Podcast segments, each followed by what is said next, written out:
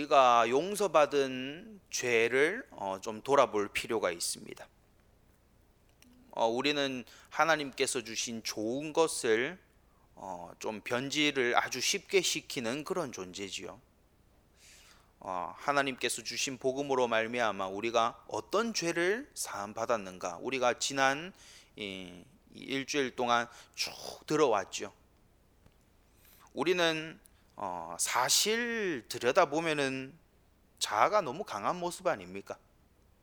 자아를 못 박아야 된다라고 하는 그 말씀을 들음에도 불구하고 우리는 여전히 자아가 너무나 강합니다. 죽었나 싶으면 깍꿍 하면서 튀어나오고 죽었나 싶으면은 계속해서 좀비처럼 살아나는 것이 바로 자아 아닙니까? 의지적으로 죄를 고집하고 있기 때문에 자아가 세다는 거예요. 자아가 세다. 자아가 아직도 안 죽었다. 그렇게 안 죽냐? 아직도 안 죽었냐?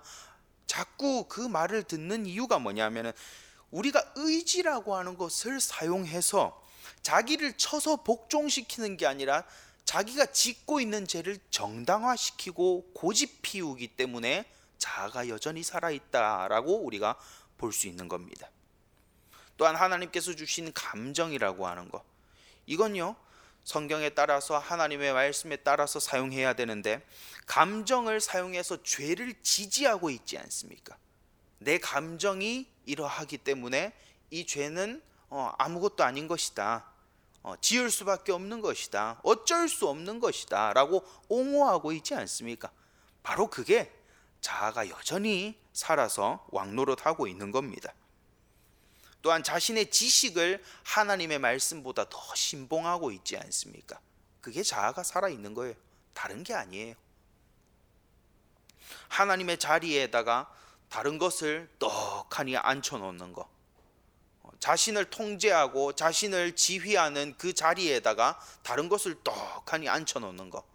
그게 자아지요. 사무엘상 8장 6절 말씀을 보게 되면은 이스라엘 백성들이 다 같이 모여 가지고 음, 우리에게 우리를 다스릴 왕을 주셔서 어, 우리를 다스리게 하라. 어, 그렇게 주의 종에게 요구를 합니다. 인간 왕을 원했던 이스라엘이죠. 인간 왕을 원했던 이스라엘. 오늘날에는 그 왕의 자리에 각자가 다 앉아 있어요. 각자가 다 앉아 있어요. 자아가 다 왕이 되어 있어요. 그때 왕을 구했던 이스라엘 백성들하고 우리가 뭐가 다릅니까? 그때는 눈에 보이는 왕이 있었고 오늘날에는 저마다 왕의 자리에 앉아 있는 거 그게 약간의 차이점이지 근본은 다르지 않습니다. 이렇게 극렬한 자아가 실, 실제로는 우리가 아주 극렬하게 가지고 있지 않습니까? 바로 이 죄를 우리가 용서받았으니 그냥 아유 다 끝났다 이게 아니라 이 죄를 그러므로 적극적으로 죽여 나가야 되는 것입니다. 하나님께서요 우리를 칭의의 의인으로 불러 주셨어요. 다시 말하자면 실상은 이 사실은 굉장히 어, 정욕적인 그런 것이 있지만은 자아가 굉장히 강하지만 하나님께서 선포하시는 거예요. 자아 없다.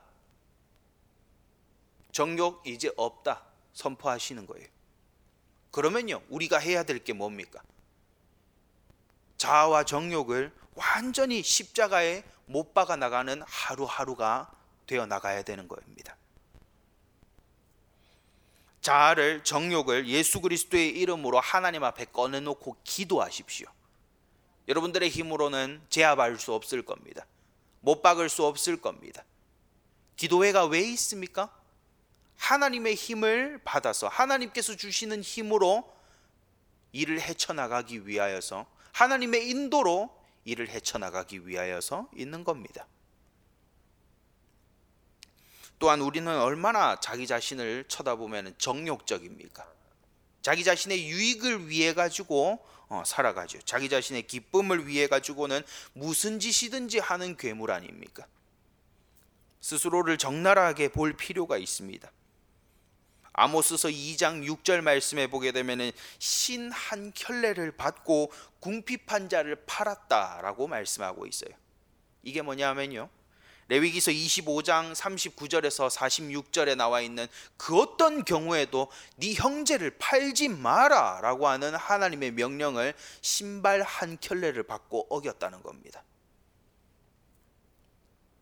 오늘날의 피부에 와닿게 얘기를 해볼까요? 주일날 돈 잘 벌리니까 예배 안 오는 거 그런 겁니다. 그 돈 몇 푼에 주일을 팔아 넘기는 거. 오늘날 그런 거 많이 많이 있지 않습니까? 은연중에 천천히 죄가 문틈 사이로 얼굴을 비집고 들어오듯이 천천히 잠식에 들어오는 죄 중에 그게 아주 노골적으로 드러나고 있지 않습니까? 이렇게 우리가 사실 들여다보면은 너무 정욕적이고 자기중심적이고 그걸 또 합리화시키는 이러한 모습을 가지고 있습니다. 이런 것을 싸그리 긁어 모아 가지고 하나님 앞에 딱 꺼내놓고 하나님 이거 제압해 주십시오. 제압할 수 있는 힘 주십시오. 못 박을 수 있는 힘을 주십시오.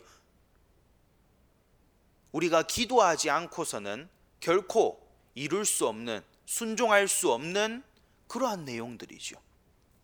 여러분들의 힘만으로 지난 일주일간 들은 그 메시지가 다 성취가 될 것 같습니까? 기도하는 거 외에는 근본적인 방법이 없습니다.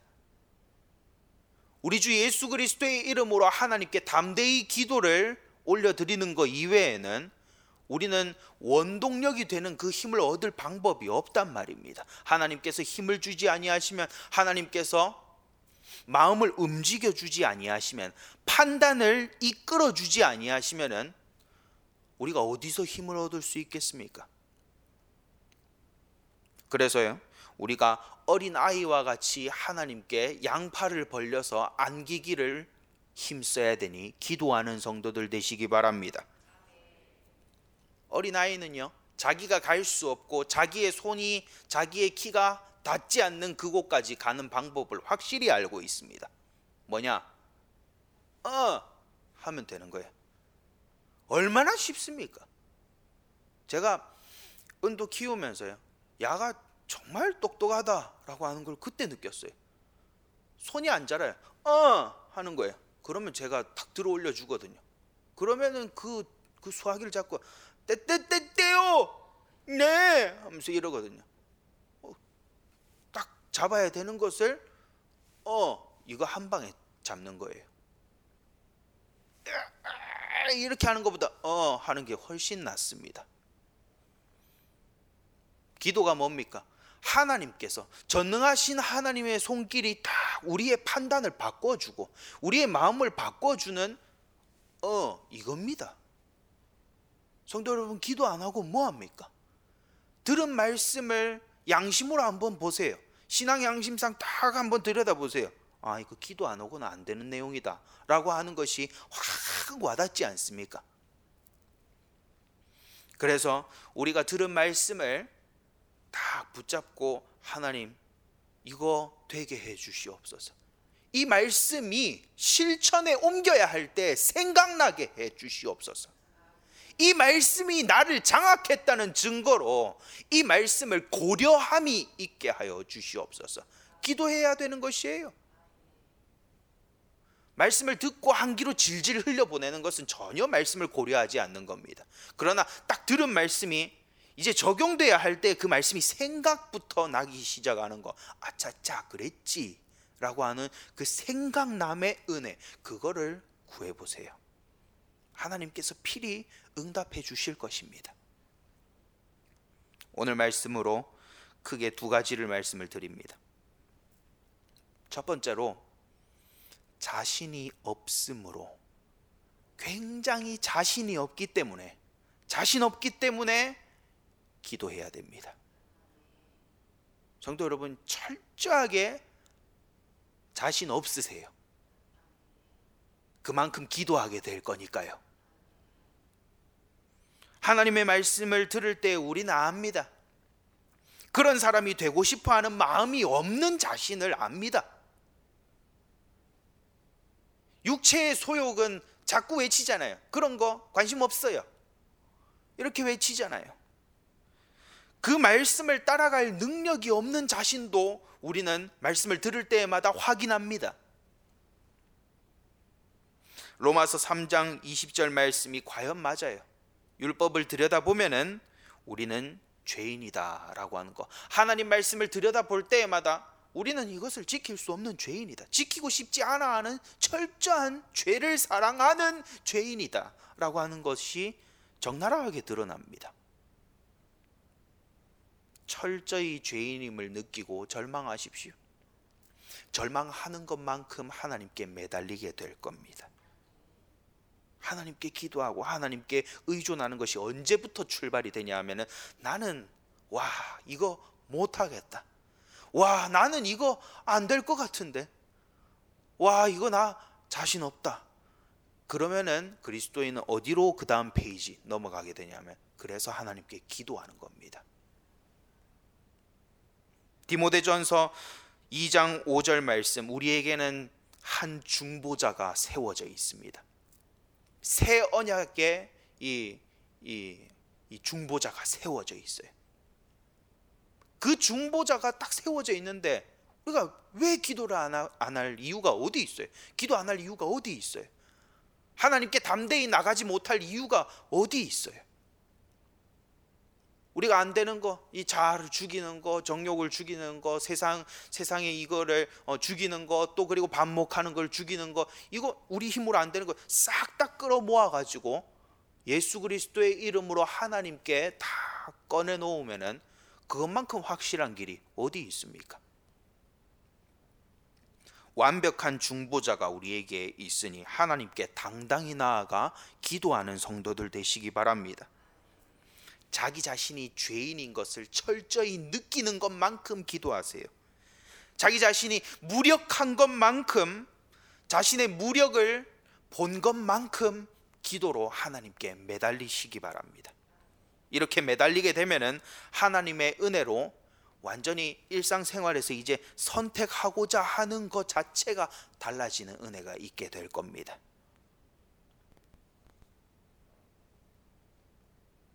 우리가요 어, 이 강단 메시지에 들은 것과 같이 어, 뽕나무 꼭대기에서 걸음 걷는 소리가 들리거든 동작해라. 동작하면은 하나님께서 어, 승리를 안겨 줄 것이다라고 하는 이, 이 단계를 우리가 보았죠 마치 그런 것처럼요. 하나님의 말씀을 들은 대로 딱 그 내용대로 움직이면서 기도해야 됩니다. 그게 두 번째입니다.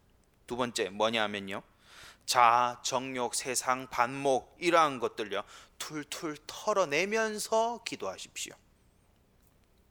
하나님께서 버리라고 한 것, 못 박으라고 한 것, 그 모든 것들을 실행을 차근차근 옮겨가면서 기도하란 말입니다. 우리가 마치 뽕나무 꼭대기에서 걸음 걷는 소리가 들릴 때 바로 동작을 했던, 바로 군사 행동에 옮겼던 이 모습과 같이요. 하나님의 말씀을 듣고 실행에 옮길 때 하나님의 역사가 일어나는 겁니다. 구약의 이 선지서의 메시지가 무엇이냐 하면은 어, 돌이키라는 거죠. 회개해라, 돌이켜라. 타락을 이제 멈춰라. 죄짓기를 이제 멈춰라라고 하는 거죠. 우리가 우리의 정욕대로 막 살아가면서 어, 그 살아가기를 포기를 안 하면서 어, 기도할 때는 청산유수 같이 하나님께 기도하면 그거는 아닌 거죠. 하나님은 돌이키는 자에게 힘을 주시고 능력을 주시고 위로가 되어 주시는 하나님이십니다. 우리 그리스도인의 시작 자체가 돌이킴 그 자체였어요. 우리가 구원을 어떻게 받았습니까? 로마서 10장 9절 말씀과 같이 예수를 주로 시인하여 구원을 받았습니다. 예수를 주로 시인한다는 것 자체가 뭡니까? 내가 이때까지 살아오던 이 삶의 패턴, 내 삶의 주인, 이 모든 것을 이제 성경대로 완전히 바꾸겠다. 하나님께서 명령하신 대로 완전히 바꾸겠다라고 하는 그러한 선언이지요. 돌이킴입니다. 큰 회심입니다. 회심. 그래서요. 우리 그리스도인들이 가장 익숙하고 잘 해야 되는 게 뭐냐 하면은 틀린 것을 툴툴 털어내는 거예요. 회개하고 돌이키고 썩은 것을 버려 나가고 하나님께서 가지라고 하신 것을 차근차근 가져 나가는 거. 이걸 그리스도인들이 그 어느 누구보다도 잘 해야 되는 거예요. 왜냐하면 그리스도인의 시작 자체가 회심이었기 때문입니다. 그래서요.